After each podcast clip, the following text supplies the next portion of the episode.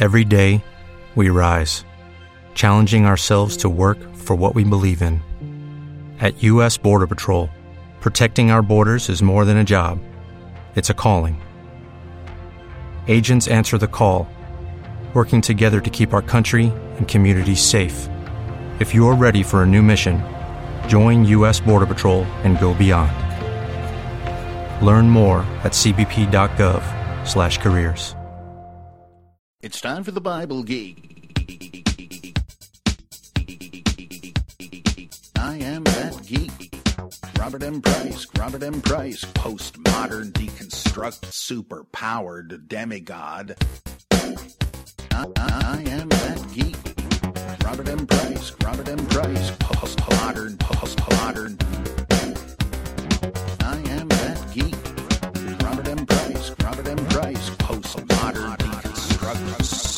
structuralist, Jungian, etc., etc., etc., etc., etc.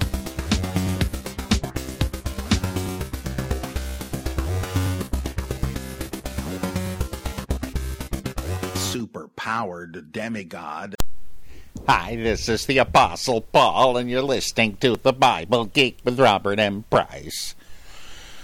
Uh, thanks, Paul. It's uh, time to get into some questions here, and so let's do it. Uh, this is one from. Oh, what is a long one? Uh, from Jason Quackenbush. Uh, this uh, looks mighty interesting. Uh, he says, I'm reading, I'm currently reading The Amazing Colossal Apostle and enjoying it thoroughly. While reading your commentary on 1 Corinthians, I noticed something I had not previously, which is Paul's claim that he will remain in Ephesus until Pentecost. 1 Corinthians 16.8. Newly awake to the Catholicizing tendency you trace in the letter's redaction, which, now that it's been pointed out to me, seems gobsmackingly obvious, it struck me that this seems both out of character and anachronistic for the supposed author. My hypothesis is that the phrase is a sly interpolation to give an example of Paul vouching for the apostolic lineage of the Great Commission, which is otherwise irrelevant to him since he got his apostolic mantle direct from the risen horse's mouth. Wilbur, take the gospel to. No, sorry. Uh, here's my thinking. Uh, Pentecost's original purpose is to celebrate the giving of the law to Moses and was celebrated by Jews. As such, it isn't a natural part of the liturgical year for Paul's Gentile congregations, and since he's so bent on downplaying the law for them, it would be bizarre for his Christ cult, to borrow Burton Mack's term, to borrow this festival. However, Pentecost was borrowed by Luke, or the author of Acts, right, to replace the original law giving moment on Sinai to a single nation of Hebrews with the great commission of the Catholic apostles to transmit the Evangelion, the gospel, to every nation. The mythic parallels there seem so obvious that I won't prattle on with the recitation, but please do correct me if I'm reading that wrong. Given that this is the case, the fact that by the second century we must have some congregations celebrating Pentecost as part of their own apostolic inheritance, while others would clearly have no reason to celebrate it and possibly no familiarity with the holiday at all, uh, is a possible that is a possible serious problem for everybody's claim to apostolic lineage. My hypothesis is you end up with some folks, Pauline Christians, Marcionites, Desert Fathers, Gnostics, Mack's Christ cultists, what have you, looking at other Jesus movements and saying, what are you doing celebrating the Torah's delivery to Moses like a bunch of Jerusalem priests? That's done now. We're on to this other thing but there's no way the Catholic and culturally more Jewish groups are going to give it up because it's built into their cultural identity at this point. So we get this compromise in Acts to get the skeptics on board.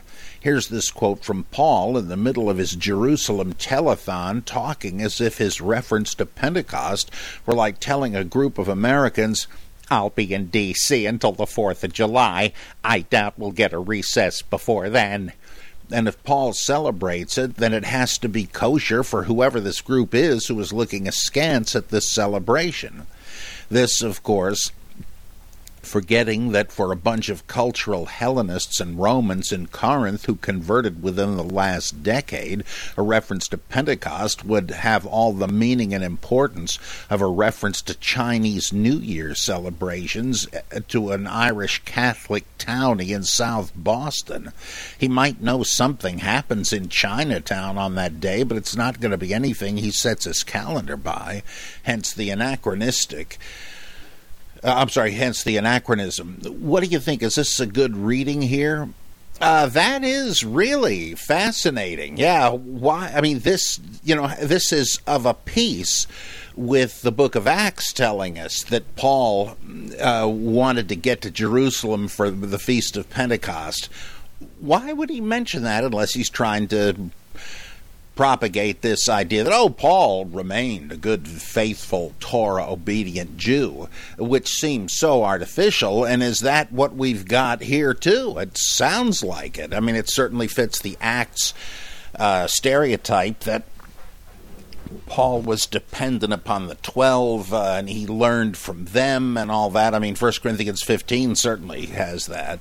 Right? He received the stuff about the resurrection from them and he passed it on and all that stuff, which is just the diametrical opposite of of um, Galatians, right? So I, I think you, that's an excellent uh, reading. Uh, you're really in the higher critical uh, spirit here. Bravo uh, going on. One other short question. I understand in Acts 21:38, where the Revised Standard Version and all the other translations I've checked read assassins, the word is actually Sicarii in the Greek text. Given the Ismaili origins of the actual historical assassins, the Hashishim sect, from which the the English word assassin is derived, as well as the fact that it's kind of anachronistic, would you say this is a poor translation? Seems to me that with a specific thing like the Sicarii operating in the lead up to the Jewish wars, the translation would be better off just transliterating the Greek and giving it a footnote explaining it rather than going with assassin. Minor thing, really, but was wondering uh, what your thoughts are. Uh, yeah, I uh, I think that is the best thing to do um, it's kind of important. It's at least it's worth knowing who the Sicarii were, especially in view of the distinct possibility that Judas Iscariot uh, marks him as one of the Sicarii. A Sicarius was a Roman short sword kind of like a big dagger. And uh, the uh, the Sicarii were uh, Jewish revolutionists who would sneak up to uh, Herodian officials, etc., in a crowd, stab them, uh, whip out the sword, uh, and and stab them, and then melt away in the crowd, and hence assassins, right? So it it I think it would be a good idea to have that. I mean, after all, we we don't translate the Pharisees or something. I mean, we we just uh, tell people what it means, and I think that would be a better idea. Good thinking, Jason. Uh, let's see. Leave it to an Argonaut. Uh, Victor Deaton says. I'm writing to ask if you would happen to know about a book titled The Sacred Mushroom and the Cross by John Allegro. A friend of mine is into it, and it just sounds absurd to say the least. There's YouTube videos about it, etc. However, I haven't found any full on refutations of it. Um, let me pause there before uh, second half. Uh, yeah, this is a fascinating book and a fascinating hypothesis uh, Allegro certainly was a, a, very, very erudite scholar. I had the pleasure of meeting him once and getting him to autograph a copy of uh, The Sacred Mushroom and the Cross. But uh, at any rate, um, this book is abhorrent to almost everybody. Uh, because it's uh, a variant of the Christ myth theory. He understands early Christianity to have been a mushroom cult. sort of hate to put it that way because that's almost designed to make it sound uh, crazy. But um, his the book is is uh, very fascinating. Uh, people ought to read it. Uh, what he's the way I boil this thing down is that he's in effect saying that Christianity was kind of like Vedic Hinduism because their big sacrament. Uh, this is pre Upanishadic, uh, pre Buddhist uh, Hinduism. Uh, they they uh, were polytheistic and they had sacrifices uh, to the various gods, and the big sacrament, as I say, was soma and S O M A, and that. Um, seems to have been, from the descriptions of it and the uh, the botanical options, uh, to have been a reference to the Amanita muscaria uh, mushroom, the red cap with the white uh, spots on it, and so on, because that's a, a powerful hallucinogen. Uh, because there, the Rig Veda has these references to the mortar and pestle uh, pounding out the juice of soma into the cup uh, and they would dilute it uh, to give to some of the congregants, though the priests would drink it straight. In fact, the way they diluted it, oh boy, uh, was that the priests would urinate it out later, and uh, for the people to drink. And oh boy, but there there is this beautiful hymn to Soma in the Rig Veda uh, about the exaltation of the priest who drinks the soma. It's really terrific, uh, beautiful uh, hymn or poem, whatever. And uh, there, th- these um, people believe that the god Soma, who was also the moon god, uh, was incarnate in the soma plant, and basically what uh, Allegro is saying, I think, is that that's what early Christianity was. Now, this is uh, of interest to a lot of people because of this theory that uh, all religion began with entheogens, that is, uh, uh, substances, drugs, whatever you want to call it, that would make the the taker seem to be infused with the divine, uh, and uh, I uh, th- that's not an unreasonable theory, in my opinion. Uh, but neither is the belief in flying saucers and that aliens have visited the Earth. I don't uh, think that's ridiculous. I don't think you've got to be a nut to think that. Uh, there are plenty of nuts that do, but that doesn't uh, disqualify it. But the thing is, is there enough evidence for it? Uh, that's the uh, the question. Not an absurdity, but is there enough evidence? Reincarnation. I'm kind of close to thinking that's an absurdity, and that I'm it get it to me. It seems to run into such conceptual difficulties. I'm not sure what we're talking about exactly, but but I'm I'm open to it. It's just is there sufficient evidence for it? Well, in the same way here, I, I've read books where people have tried to see um, oh, the manna in the desert and the pillar of fire and all of that as a result of uh, people uh, of the ancient Israelites uh, using uh, hallucinogens and so forth. But uh, to me, it's there's just no convincing argument for that. There's no real evidence. Could be true, not stupid, but I just uh, seems kind of flimsy to me. And the same, I mean, if it's true, and it might be, Unfortunately, there is insufficient evidence left for us to know about it. And um, so that that's kind of the view I take of it. Though I do think the the book is filled with fascinating information, and uh, I uh, view uh, John Allegro with respect. I don't think he's some sort of a kook. Uh, and um, I remember, th- I think the first I ever heard of this book was in a um, comparative religion book. I forget what the heck it was called. Uh, that was in the title, but not the whole title, Comparative Religion, by J.N.D. Anderson, a lawyer and a Christian apologist who also wrote The Evidence for the Resurrection and uh, uh, Christianity, the Witness of History, and A Lawyer Among the Theologians, and a number of books. I, I met him too once, oddly enough. Um, uh, he mentions the sacred mushroom of the cross and just dismisses it as nonsense. And his evidence, if he can call it that, is that uh, I think in the Times of London, shortly after the book came out, there was uh, an open letter published by a whole bunch of philologists saying that uh, this book is just fantasy. There's no real philology in it because that is a major portion of the book. It, it tries to go from, it tries to to uh, zero in on the terms we have in Greek and I guess Hebrew. I forget now uh, for their plants and trying to figure out if any of them actually are references to hallucinogens and so on. And um, I often cite uh, a, a, what I think is an inspired piece of speculation by Allegro on the meaning of Boanerges. I've done that again here recently. That it doesn't mean sons of thunder. I mean, any Greek uh, reader could tell you that.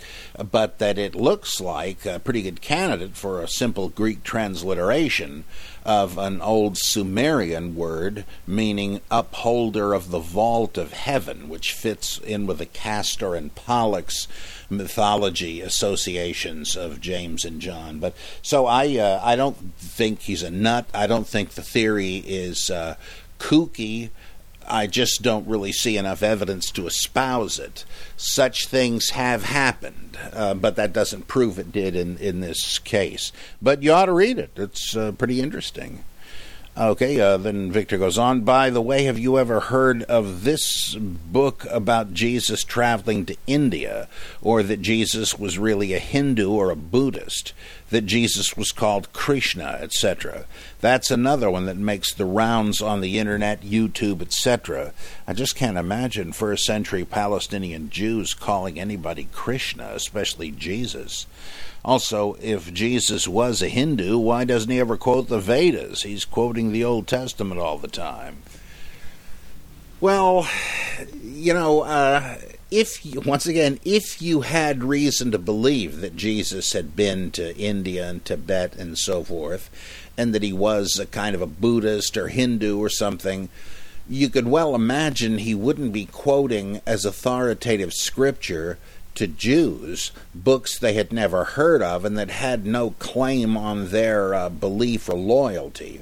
He would have to try to get his ideas uh, in uh, Old Testament terms. So that that isn't that odd, but I I kind of think it's groundless. I have read some of these books. There there are a few of them out there. I'm sure you know, and uh, I guess was made the most famous by uh, two non scholarly books.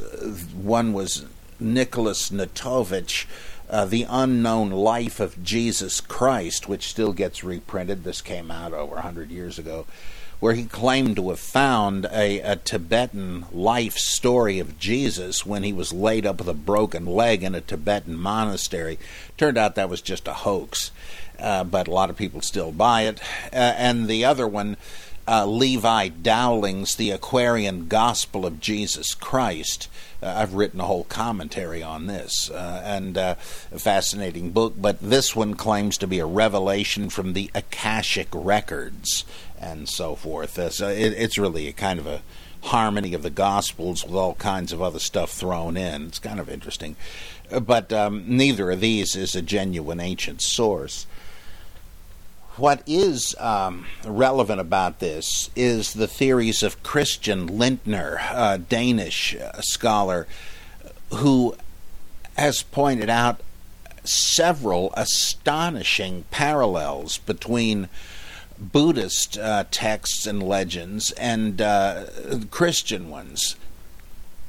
Uh, J. Duncan M. Derrett, late great human encyclopedia of a man, he he noticed that there were a bunch of Buddhist and Christian parallels, and uh, he he made a case that borrowing was in both directions. I mean, it's not like we're talking about Jesus going to Mars or something. There certainly was active trade between uh, the Middle East and the Far East. Uh, we know that there had been for a long time. Alexander the Great paved the way for that, if not people before him. Uh, so it's it's by no means unlikely, like the the Simeon thing in the Gospel of Luke, where he says, "Now I can depart in peace. I've seen the promised Messiah," and so forth. That seems to be based on this Buddhist story of the sage Asita, who is brought to the cradle of the infant Buddha and weeps and says, If only I could live long enough to see the enlightened one, and so on. The story of Jesus meeting the Samaritan woman at the well and asking her for a drink is I can't do that. You're a Jew. I'm a Samaritan. Uh, they don't even use dishes in common. That certainly has to be based on the Buddhist story of the uh, disciple Ananda meeting uh, a member, uh, a woman who was a member of, uh, I don't know, what was it, a Shudra or some other caste that uh, Ananda didn't belong to. He asks her for a drink. She says, I can't uh, help you. I, we're members of two different castes. And he says, Look, uh, lady, I didn't ask what caste you belong to. I just asked you for a drink of water. Uh, that certainly that's based on the Buddhist version. But there are other ones even more striking that uh, Lindtner has pointed out, and that uh, Michael Lockwood has compiled uh, in a couple of anthologies of Buddhist and Christian works. And uh, beyond, I mean, that's enough to make me think that Lindtner may well be right, that there really is something to the old theories that the Essenes, or Jewish monks, whatever you want to call them, were uh, a deposit f- from Buddhist missionaries to the West in pre Christian times. I mean, we know there were such. Uh, uh, King Ashoka had sent uh, missionaries out to Syria and so forth. Well, that uh, monasticism, which didn't seem to exist in Judaism before, suddenly flowers, and uh, and uh, that early Christianity comes out of that. That it was a kind of a crypto Buddhism with names changed, though not much. And Lindtner shows how uh, Simon Peter fills the same an analogous role as the Buddhist disciple Sariputra. Uh, and uh, th- there are various other ones. Now, all of this I follow with great interest, uh, but then he goes further into a kind of gematria and uh, says that there is a specific number of letters, of syllables, etc., in some of these words that can't be a coincidence. That if you understand what's going on, there are various Buddhist references in here. Now, to me, the alarm bell goes off there because I think, well, that's very liable to be fanciful uh, like some of the Kabbalistic exegesis. But on the other hand, the ancients were big into code and numerology and all that, so I confess I do not uh, know what to make of that. It, it may well be so. He certainly knows infinitely more about it than I do. But this is well worth pursuing.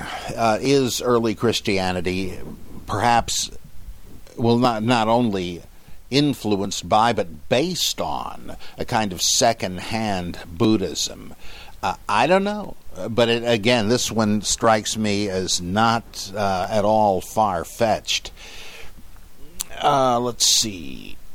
Okay, so you got your reading assignment, Victor. Uh, this is from Miroslav. Uh, I don't know. I just have initials here.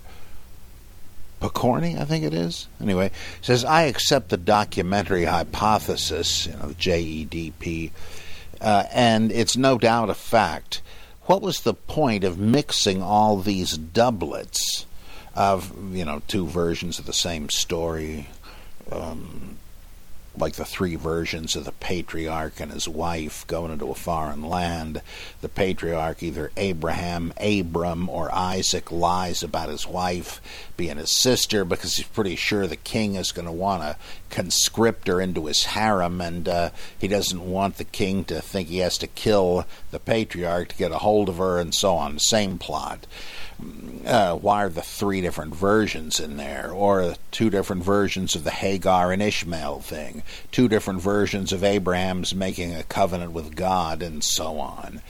Um, okay, um, for ev- for every doublet, wouldn't the group uh, attached to the second one be angry or disappointed that everybody was reading the first doublet first?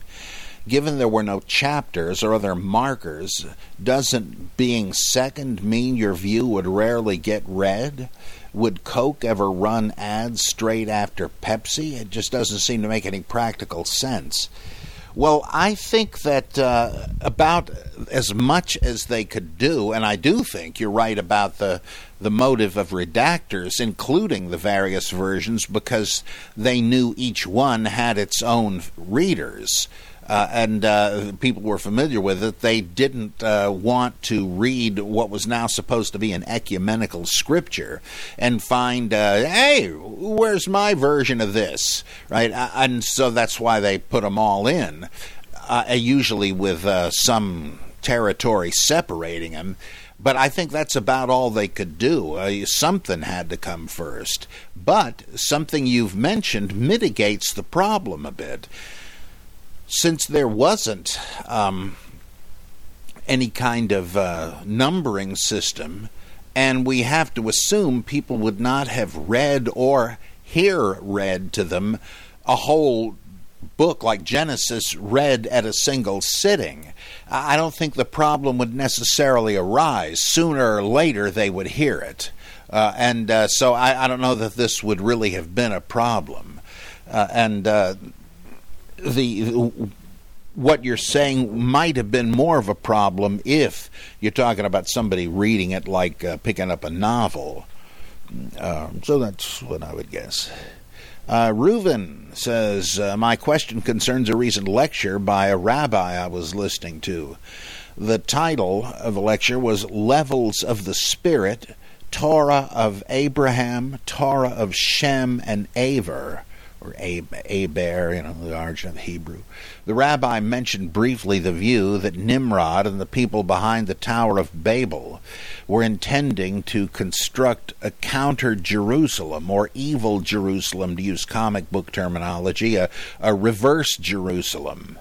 Whereas Jerusalem and its holy tower and city brought only holiness and connection to God. This reverse Jerusalem and its tower brought only corruption and a severance of that connection to God. This immediately reminded me of the two towers of Tolkien and whether or not he could have been alluding to this allegorically. Tolkien, obviously referring to, to this, right? Uh, what are your thoughts on this view of the reverse Jerusalem and also on the Lord of the Rings allegory? Well, on the Lord of the Rings, people have long debated whether Tolkien had any religious allegory in mind, and a lot of people figured he didn't. Uh, I think part of that was that Tolkien was also asked if he was uh, trying to make reference, allegorical reference, to uh, the uh, hydrogen bomb was the ring supposed to stand for that? Extremely powerful and too powerful for uh, to depend on human beings to be able to wield responsibly. And he said, no, it had nothing to do with that. But uh, in his lectures, he did admit he was uh, he was smuggling uh, Catholic doctrine in there. Now, I, I, don't know. I've not read the lecture, so I don't know what specifically he had in mind. But of course, you have to assume that Gandalf, who dies and rises from the dead, is supposed to be Jesus. You know, it doesn't take a genius to figure that one out. Um, but I kind of doubt he's thinking uh, of this. I don't think that in the Bible Jerusalem is mentioned with a tower prominently enough to make you think of uh, the other tower, the Tower of Babel. But there is a similar sort of a parallel, right? Because uh, at least with Old and New Testaments, because Pentecost is supposed to be, it seems like, a reversal of the scattering of human language at Babel. And uh, so there's a parallel. And. Um, uh, let's. That's not dissimilar, really. It's the same sort of an idea, though uh, doesn't really involve uh, a very high structure. At Pentecost, they're just in an upper room, but um, I, I think more of Augustine's city of God versus the city of man. Uh, and uh, so I, I kind of, I guess it's a question of whether you want to draw attention to these two bits of the Bible and make your own contrast, which is pretty good. I mean, what you say the rabbi said sounds pretty good. But if you're saying, was this the intent of the writer or compiler uh, of uh, Genesis? I, I, don't think the case is strong enough to, to be sure of that, though it could be. It, it would make some sense. Likewise, I doubt that uh, Tolkien had this contrast in mind with the two towers. Uh, but again, who knows? Interesting. Another question from Reuven uh, has to do with the names of David's sons, which seem kind of ironic here. David's first son is named Amnon, meaning faithful, which he was not. He was a drunkard and raped his half sister. David's third son, Absalom, meaning father of peace, rebels against David. And big time, right? Warfare and all that uh, David's fourth son, Adonijah, meaning my Lord is Yah, uh, goes against the court prophet Nathan and tries to get himself crowned king.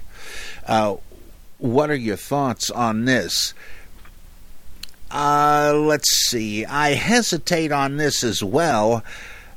The Amnon thing does seem to be quite ironic. In other words, he you would name people names like this as a kind of an expression of hope or promise, and that, like the Confucianists say, you would have re- the rectification of names. Uh, and uh, people would grow into the name, and, and that uh, this grossly didn't happen. So, you know, what a shame, and so forth.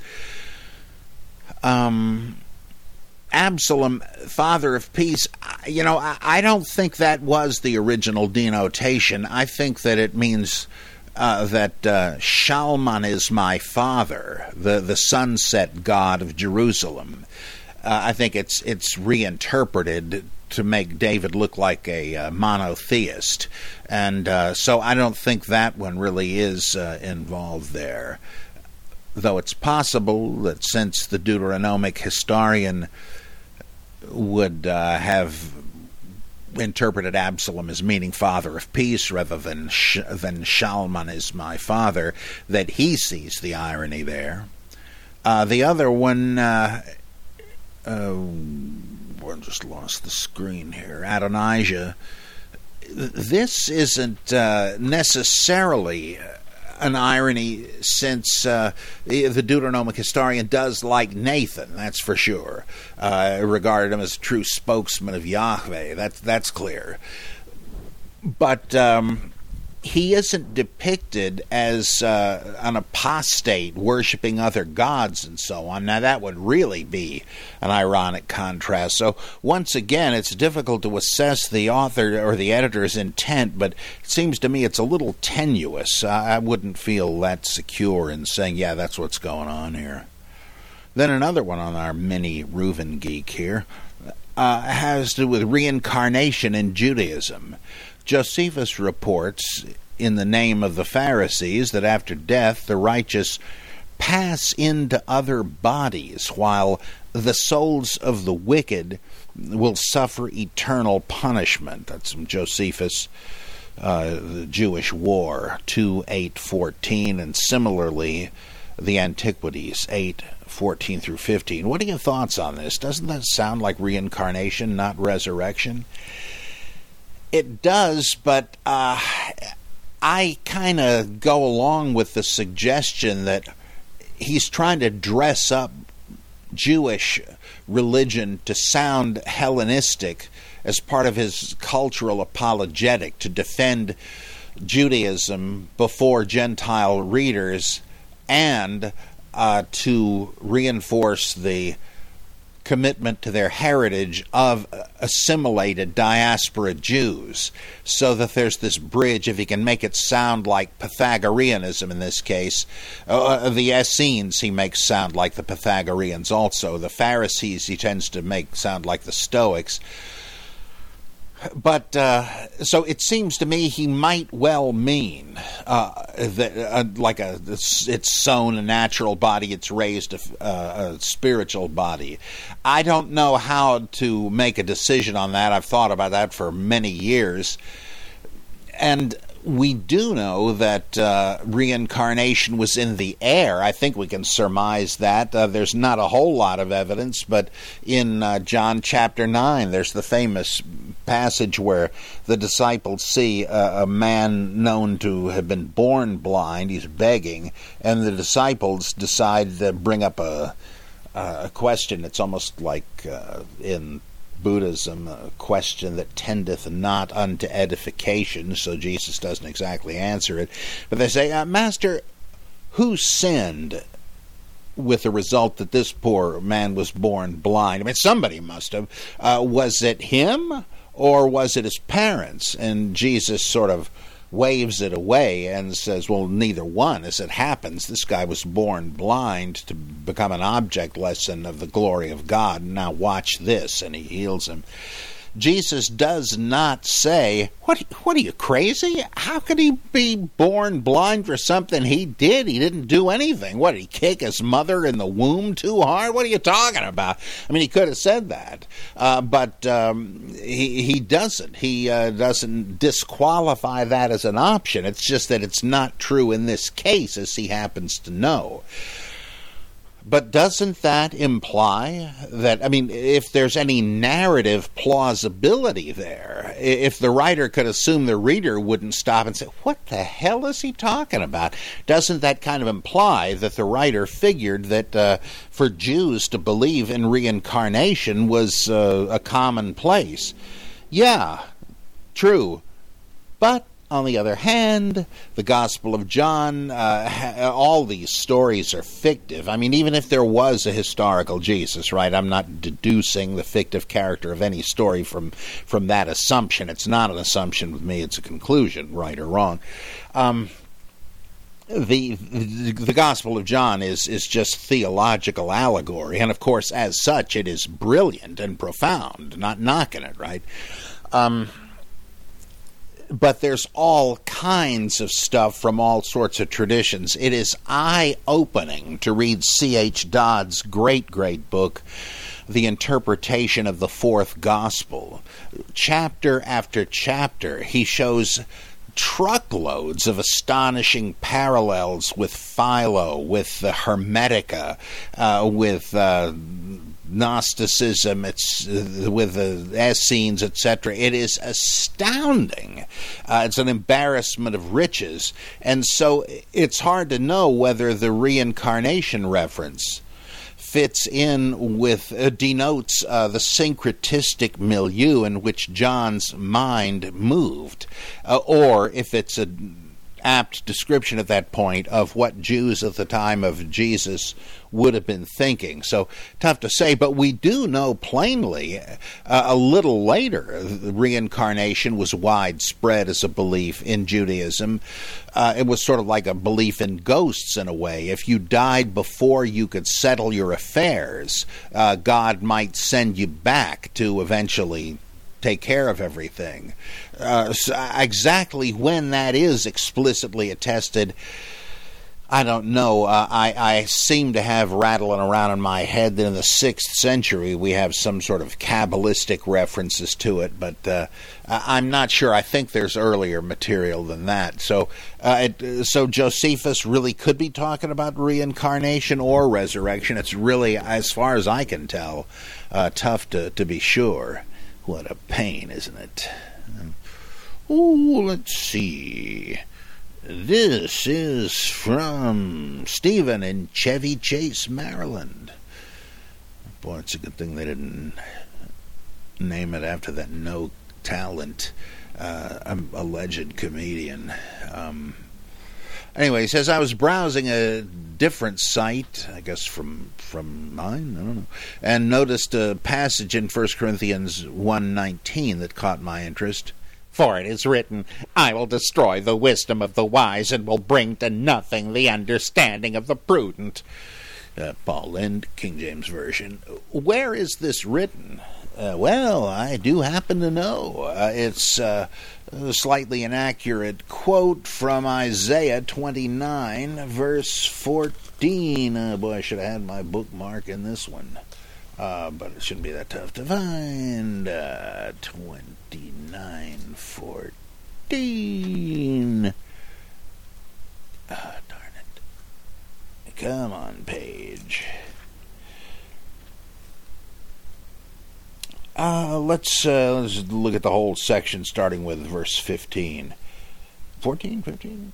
No, no, yeah, okay, uh, starting with 13. And Adonai said, Because this because this people draw near with their mouth and honor me with their lips, while their hearts are far from me, and their fear of me is a commandment of men learned by rote. Therefore, of course, that comes up in Mark seven. Uh, Therefore, behold, I will again do marvelous things with this people uh, wonderful and marvelous, and the wisdom of their wise men shall perish, and the discernment of their discerning shall be hid. Uh, is that right? That's the one. Yeah. Uh,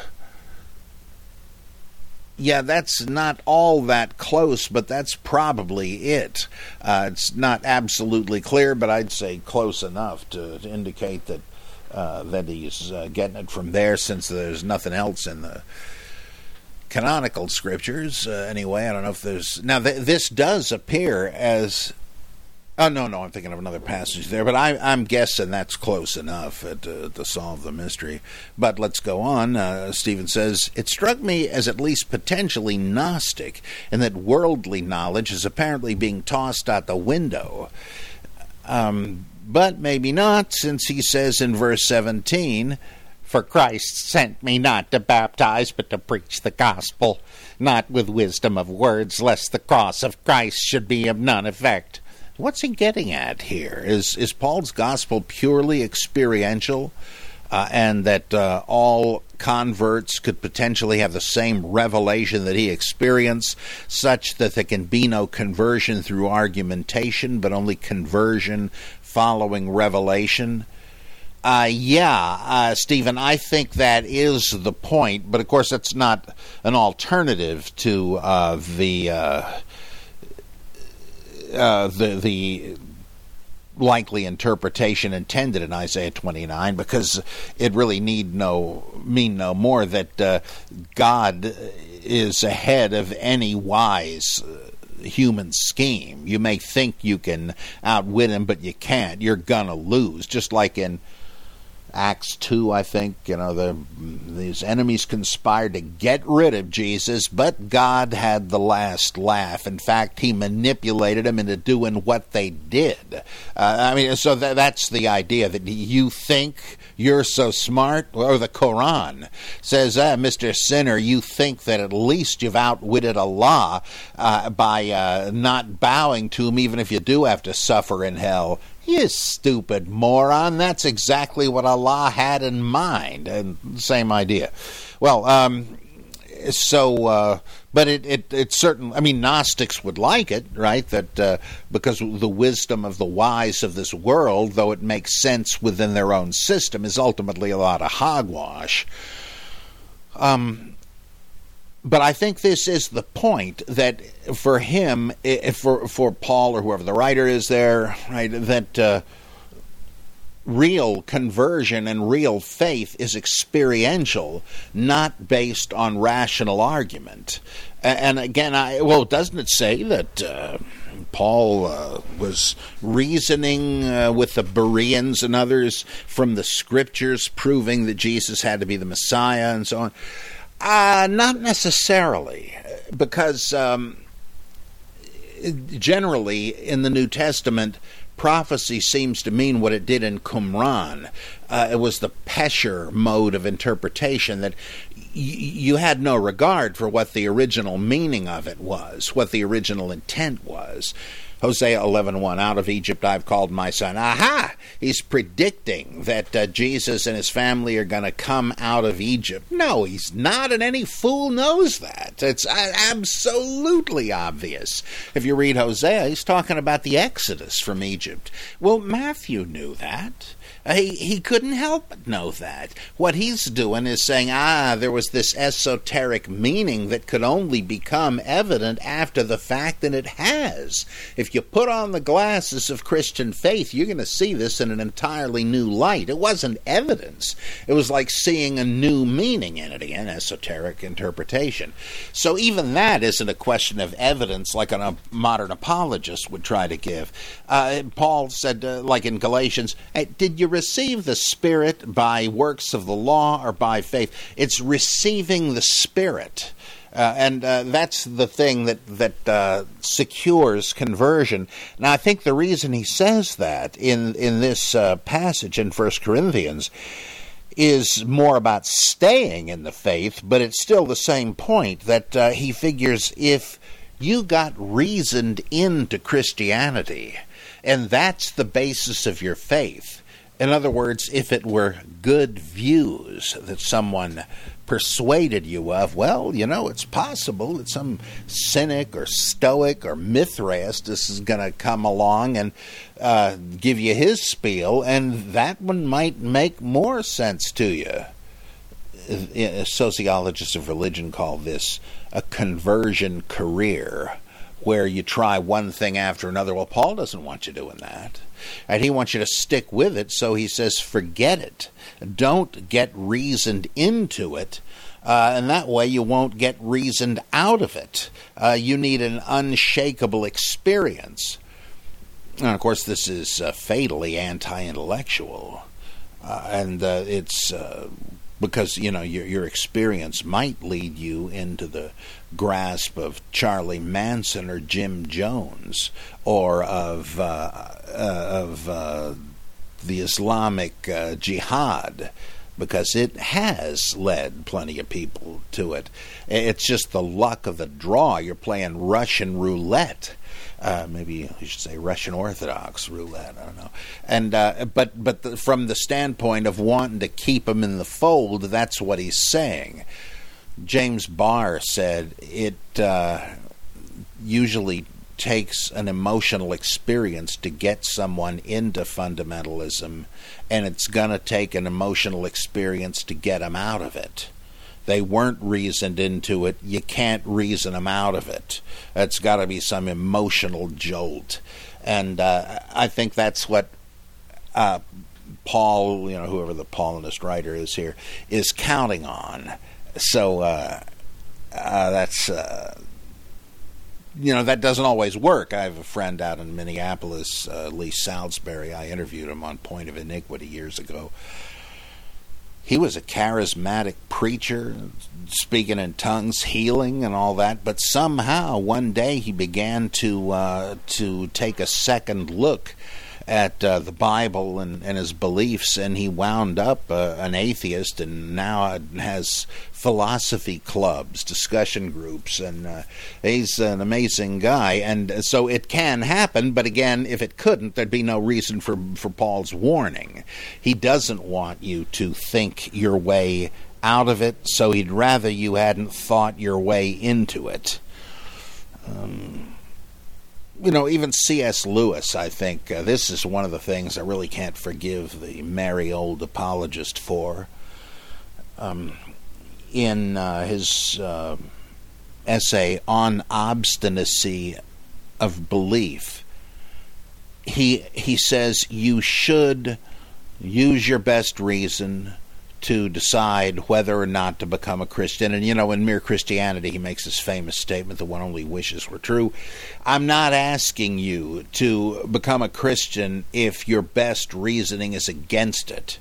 But of course, his point is, I'm here to show you that your best reasoning can accept it, right? He's saying, I'm not asking you to just. Uh, exile your mind, uh, put it in neutral. No, no, no. Well, you know, that's admirable. Well, in this essay on obstinacy and belief, he says, once you've made the Christian commitment, you can't remain open to changing your mind because it's like deciding to marry a spouse beforehand you could shop around as diana ross says uh, and uh, you were right to do so and you've made but now that you've made your choice uh, no don't have a wandering eye spiritually uh, the, you, time's passed for you to look at all the candidates. You made up your mind, now you got to stick with it.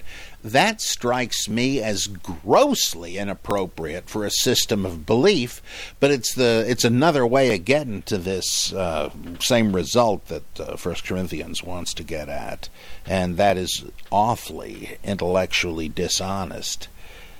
Uh, you can't really be a believer and a uh, an irrational, objective thinker. Um, but now I, have uh, said many times that I am sure there are people who have reasoned their way into Christianity uh, and uh, remain rational, like the late great Clark Pinnock. I'm not saying one cannot judge Christianity the best rational choice uh, that many people believe they have. You know, honest minds think differently. It's just that if you take the approach of, well, no more thinking about that for me, uh, that's really a lack of integrity. And, uh, okay. Um, I'll get back to Stephen. I'm sorry about this.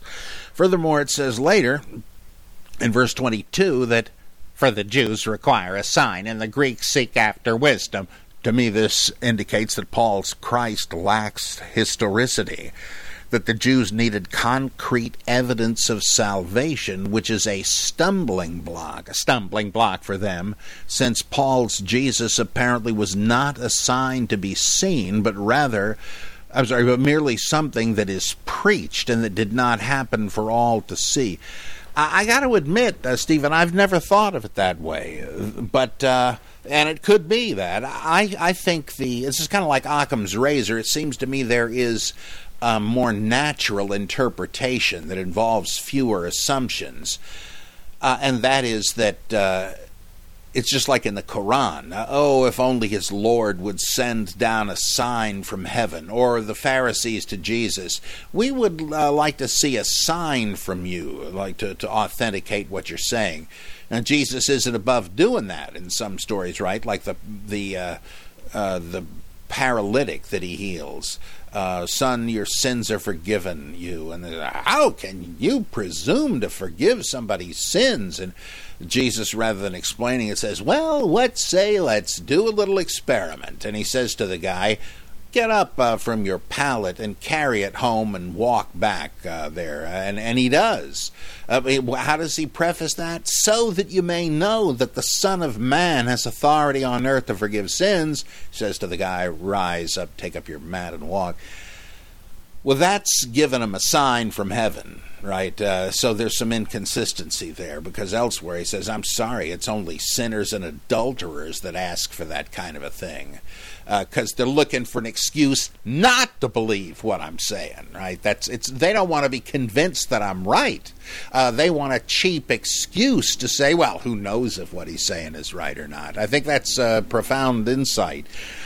Um, but I, I, think that's I read First Corinthians as saying that that Paul is preaching, and they want to see some miracles from him to authenticate it, because they will, if they see him, they will illogically figure that proves what uh, what he's saying. Uh, I think was it Rousseau or Voltaire? One of them said, "If I tell you I can prove that two plus two equals five by causing this ball in my hand to disappear, and I do manage to make it disappear." Sorry, 2 plus 2 does not equal 5. All I can prove is that I can make that ball disappear or I can make it look as if it disappeared, either way. But even if you did it for real, uh, you might have superpowers, but uh, 2 and 2 don't equal 5. And so it would be illogical. But uh, he's saying, look, all I can do is preach uh, Christ. Uh, and uh, that uh, so, uh, you know, we're not going to settle it that way. You're just going to have to believe. This does bear on mythicism, though, and I uh, haven't thought of it this way, and so I'm glad you asked this question. G.A. Wells and others have pointed out wait a minute, and I've said this plenty of times, that uh, Paul must not have understood Jesus to have been a miracle worker because if he said Jews seek signs, but sorry, got to disappoint him, we preach Christ crucified does he that that supposedly he means well if he knew Jesus did miracles he could tell him about that. But would that have done the trick? Maybe he means they want him to do miracles. Uh, I got to think about that. That is fascinating Oh, finally, Stephen says, this seems to have gone on a long time, but that's my fault, not Stephen's.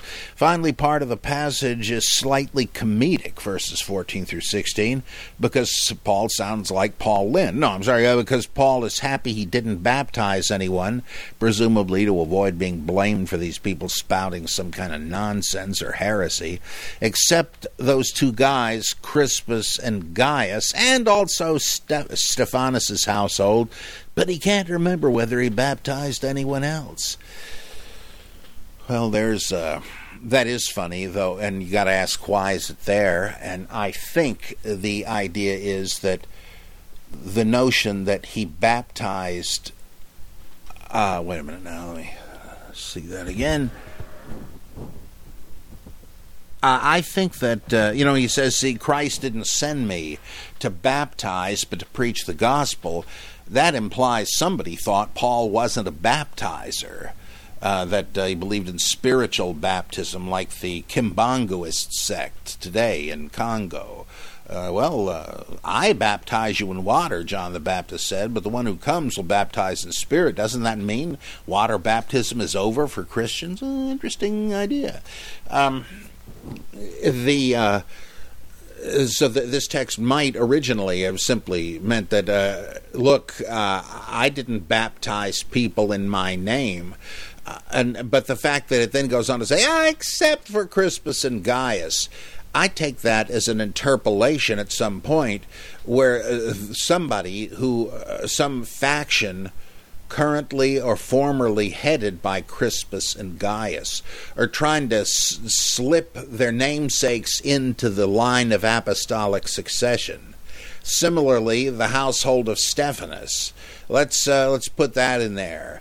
But then uh, somebody added, and beyond that, I don't know if I baptized anybody. I think that's put in there as a way to stanch the flow.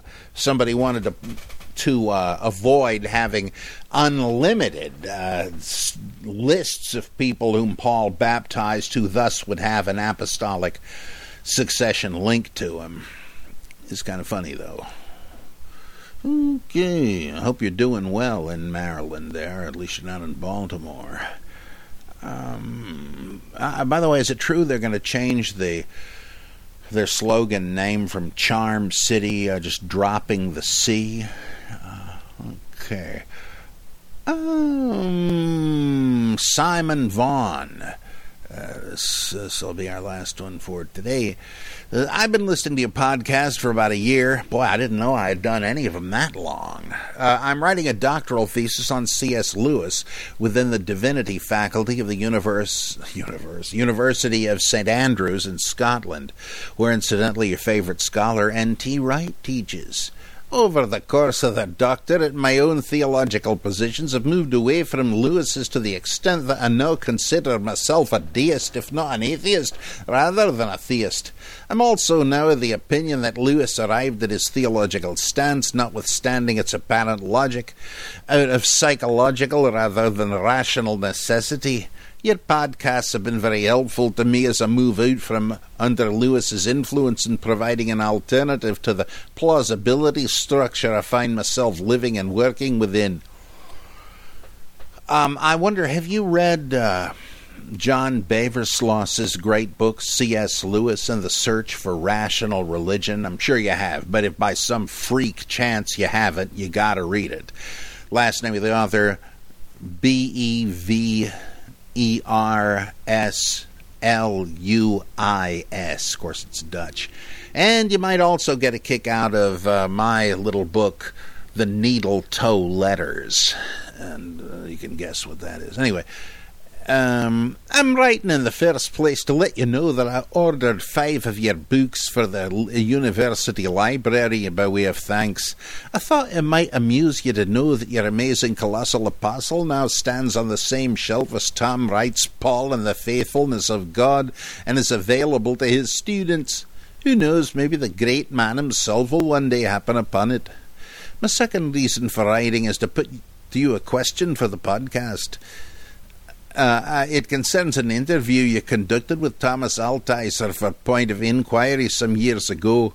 If I remember, you expressed sympathy for Altizer's theology in general, and in particular for his idea that God is not merely dead in the rhetorical sense of not existing, but had literally died on the cross, never to be resurrected. What I didn't understand was how you, a mythicist, could support the notion that God had died when you don't believe he ever lived. Not having read Altizer, I may have misconstrued the problem, but I'd be grateful for your clarification or further confusion. Um, uh, let's see. Yeah, I the thing with me and and the great Altizer is that I am a mythicist, but as I understand it, uh, Thomas Altizer is working with the myth of it. I, am I'm, I'm rather sure he believes in a historical. Well, yeah, he does believe in a historical Jesus, but the way he's dealing with the myths.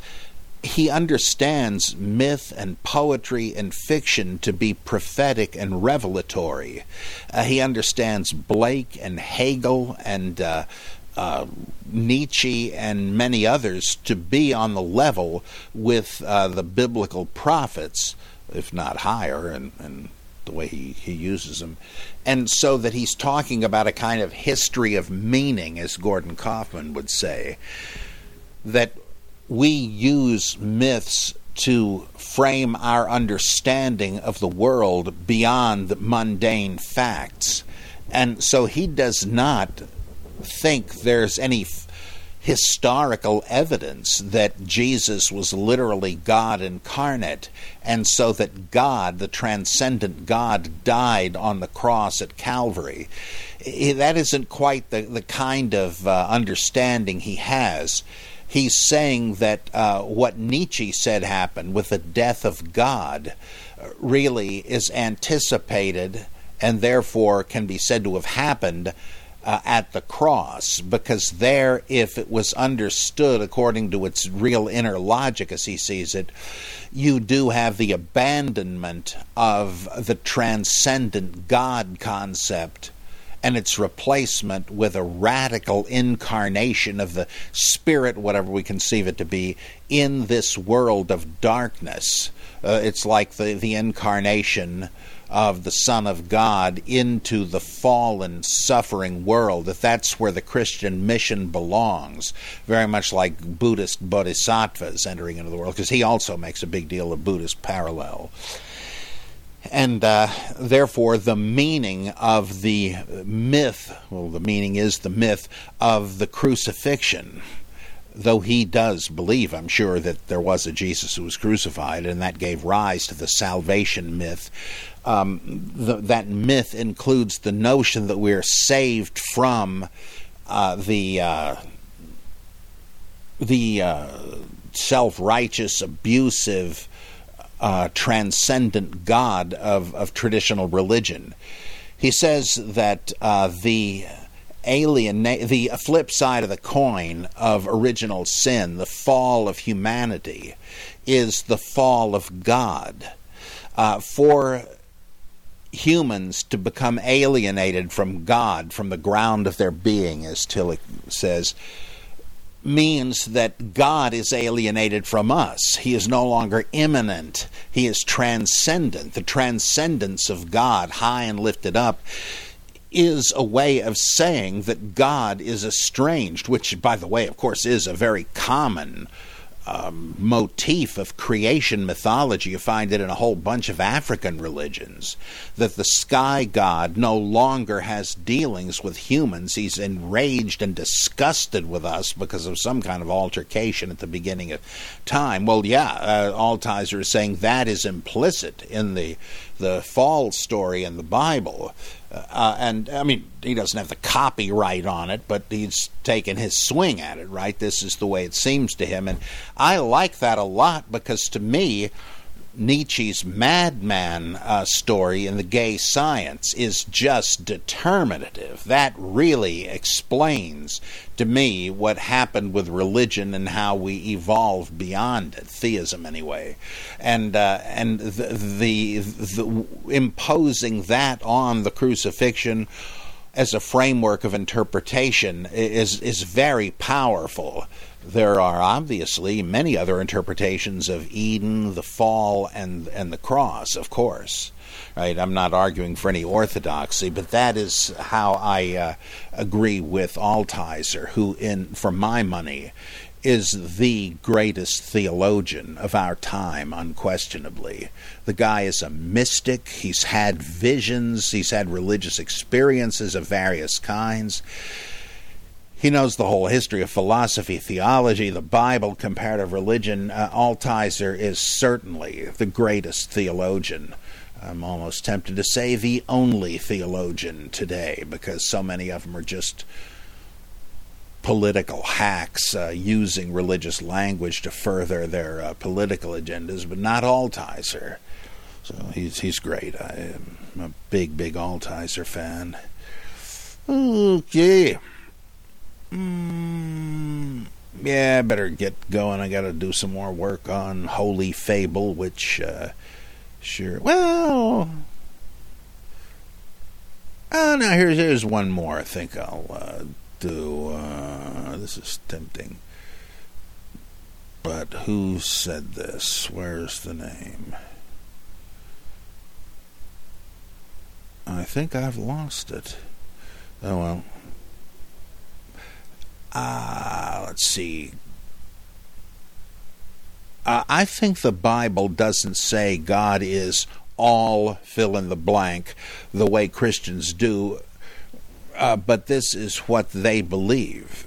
Christians have assigned the following attributes to God God is eternal, God is infinite, God is self sufficient and self existent. God is omnipresent, present everywhere. God is omnipotent, all powerful. God is omniscient, all knowing. God is unchanging or immutable, and so much more. Let's assume Christians are right about his attributes and start with the list above. He is all powerful, all knowing, and never changing. Therefore, he knows everything he will ever do forever. And he can never change his, quote, mind. I think that's interesting. You put that in quotes. I think you're right. What's done is done. Plus, although it's not in the list above, we can assume he's perfect. At least that's what I remember they told me in church and Sunday school. So, just with those attributes, all the decisions are made for him. All the perfect decisions have already been made. Uh, there, uh, I'm glad you put perfect in there. I'll get back to that in a second. There's nothing for him to do but execute them. So he is essentially just an actor in a play reading his lines. You could say that if you were a Christian, that the lines were all written by him, but were they? He has come up with the perfect list of tasks and cannot change them. He is bound by his perfection to choose only one path.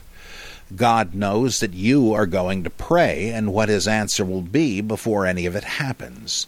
And if he knows everything you will ever do, why does he even need to be there? He may as well be a computer with a set of instructions. He never needs to make any decisions because they are all already made. He can never change his mind because that would show that he's imperfect in his decision making. He's in a straitjacket of eternal actions. I can't think of anything much more boring for myself than knowing everything I would ever do for my whole life, and that's short. Imagine knowing everything for everyone forever. You could never enjoy a movie with a twist because you've already seen it. Your whole life is a movie you've already seen. I contend that even if there was a God, he wouldn't have these attributes, and furthermore, I contend that the people giving him these attributes are short sighted and don't think of the philosophical conundrums they induce. But when God doesn't reveal himself, he's left it to us to assign him attributes. Why should we cut him short? We can make him all knowing, all seeing, all powerful. Why leave room for some other God to come in and overtake him? Like all evolution, we have gone through all the smaller gods who simply controlled the weather and stars and seas and wound up with a capital G, capital O, capital D god who can do it all. It reminds me of a line in This Is Spinal Tap talking about the blackness of their album cover. Nigel Tufnel says, It's like, how much more black could this be? And the answer is none none more black. I've always liked that too. Uh, I think you're right. Perfection, um, infinite perfection. This implies.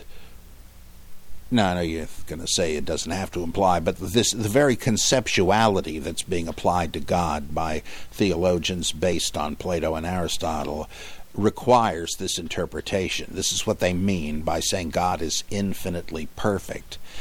God is pure act. God has no potential that he has not yet realized.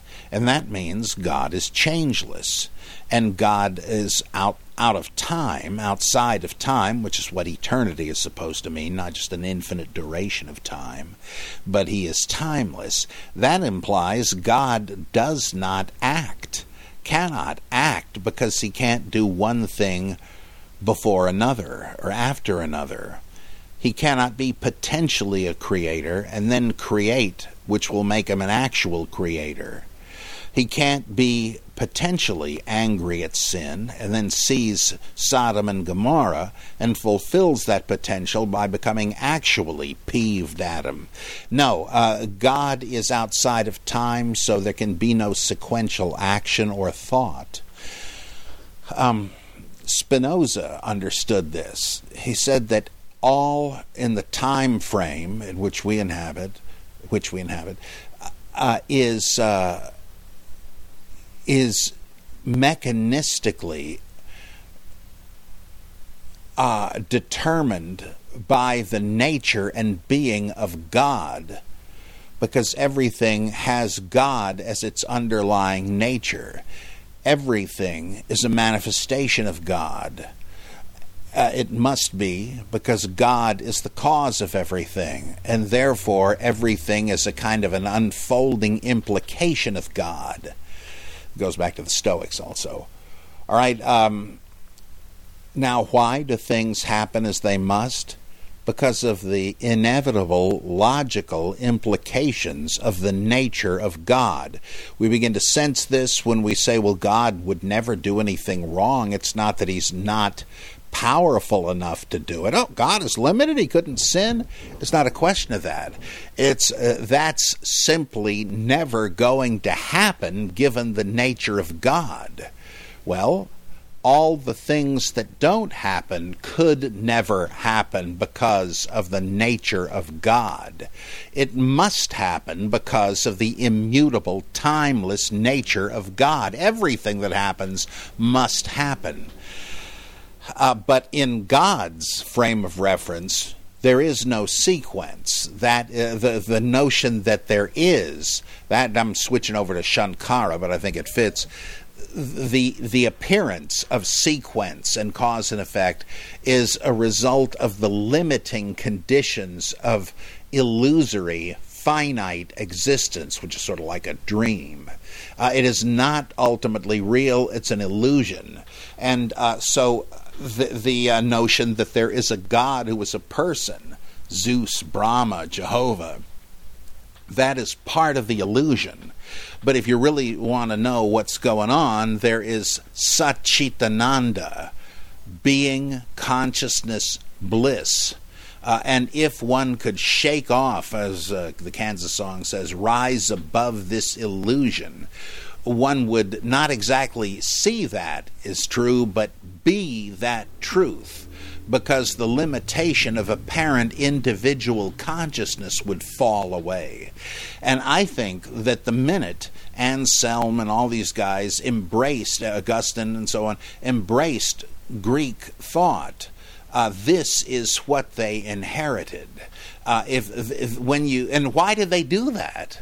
Well, because they got the idea from the Greeks of what divine perfection would be, and in contrast with it, the the God who gets mad and gets happy and changes his mind and so forth uh, in in the the Bible begins to seem like a mythical entity, which is what he is, right? And you begin to think, well, no, uh, the truth about the God of the Bible is all of this stuff that Plato and Aristotle said. No, I think you've just substituted a different God, as Pascal saw later the God of Abraham, Isaac, and Jacob is not the God of the philosophers. There is this great irony in uh, Christian apologists using these philosophical arguments uh, for the existence of God. Insofar as they succeed, they are debunking the Bible, which has, quote, the living God, unquote, that is, the mythological God, the God of mythology. Uh, so yeah, I think that it is suicidal. John Warwick Montgomery did a book called "The Suicide of Christian Theology." He was talking about Altizer and others, but I think traditional Greek influenced theology is suicidal, and that has something to do with the death of God. Well, I guess I still got a little air left in my lungs. David Ben says, I would like to hear your analysis of the evangelical claims about the mark of the beast and the cashless society. I certainly don't consider the eventuality of a cashless system to be a fulfillment of prophecy or even an impressive prediction. I am, however, curious to know what contemporary influences inspired such predictions and how modern Christians are wrong.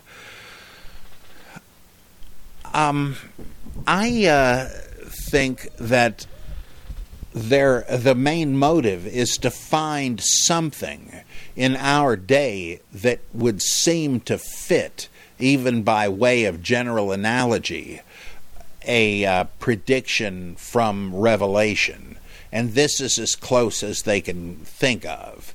I think that's really it. And yet there is a profundity in what they're saying in that, um, and this I think Jacob Neusner would say about the whole Bible, and many Christian theologians say it about the book of Revelation, what these these sacred stories, prophecies, etc., do, and why people continue to read them, is that they paint certain pictures that uh, rea- that against which reality in any particular time can be measured. You know, discerning the signs of the times, uh, the Gospels say. If you found, and of course, this is at issue with the NSA and compiling all this data about everybody, if you found that uh, you were forced to give the government all information and have some tracking chip with your financial and medical history in it and all that, so that the government could uh, find out who you voted for and cut you off and so on would that be the literal referent that uh, the seer of Revelation had in view? No, that doesn't make any difference. That would be interesting, but really irrelevant. Like, did Jeane Dixon predict JFK's death? No, the point is, if you saw this happening, you would inevitably think uh, of the mark of the beast in Revelation, and uh, the true sinister dimension of it would become apparent. Uh, and so these these uh, myths and predictions are handy in terms of providing these paradigms to enable us to discern the signs of the times. Uh, so, uh, you know, I don't know that they have all that in mind, but they do come to a similar realization by being suspicious of certain things. I think so and so's getting a little too much power. Others would point to uh, George Orwell's Big Brother in 1984. That'd be just as good, that's just as powerful but uh, that's the function of it. Or um, the society in uh, Brave New World. Oh boy, does that have a lot to say to us, where people are locked into their video games and their drugs and become a docile herd of sheep. Uh, oh boy, I'd say that's an apocalyptic prophecy well worth heeding, too. Uh, okay, uh, David uh, says, lastly, have you or do you know of any work that offers a higher critical analysis of biblical prophecy? I'd love a resource that explains the historical and cultural context of each prophecy and an explanation of how modern interpretations of prophecies fail. Um, let me uh, uh, grab a book off the shelf here. I think you you might really enjoy a book called Bible Prophecy: Failure or Fulfillment by Tim Callahan. And uh, this is uh, let me just read you the back. A completely different kind of book about biblical prophecy. Many bestsellers have been written about Bible prophecy, and their influence is sure to increase as the millennium approaches. Can the Bible be used like a crystal ball to predict the future? How accurate were the biblical prophets? Are modern events fulfillment of things described in the book of Revelation? What compelling messages uh, did the ancient prophets deliver to their contemporaries that are still relevant today? Um, and uh, oh, let me just read you the uh,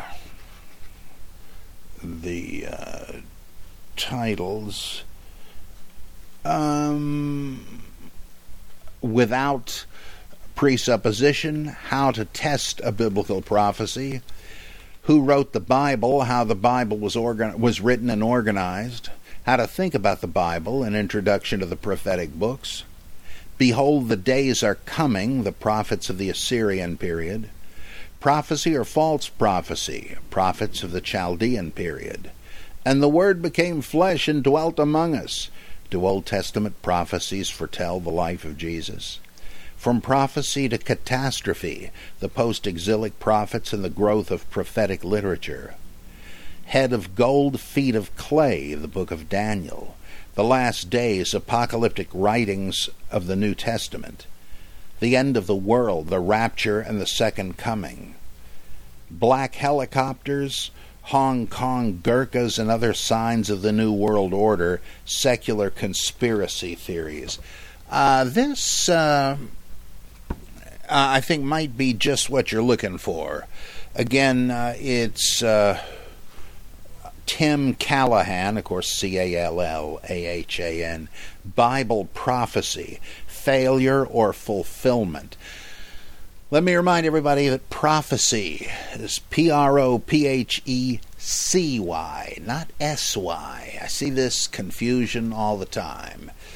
Uh, I guess language evolves. You can say what you want, but technically, for what that's worth, uh, prophecy is a noun with the C prophesy with an S is a verb. And that's what you're looking for if you use the the uh, slang word prophesize. Uh, that one is uh, that's being used so often. I suspect that'll be in the dictionary eventually. But technically, if you're pretending to scholarly prose, remember prophecy. The noun is with a C. Prophesy. The verb is with an S. And this is Bible Prophecy Failure or Fulfillment by Tim Callahan. I recommend it. sounds like a real goodie. Okay, that's going to be it for today. I will, however, of course, you could have made an infallible prophecy about this one. Uh, we can use your help paying the bills around Chateau Geek. Uh, if you can help, uh, please do. If you can't, don't worry about it. I will see you soon on another exciting episode of The Bible Geek.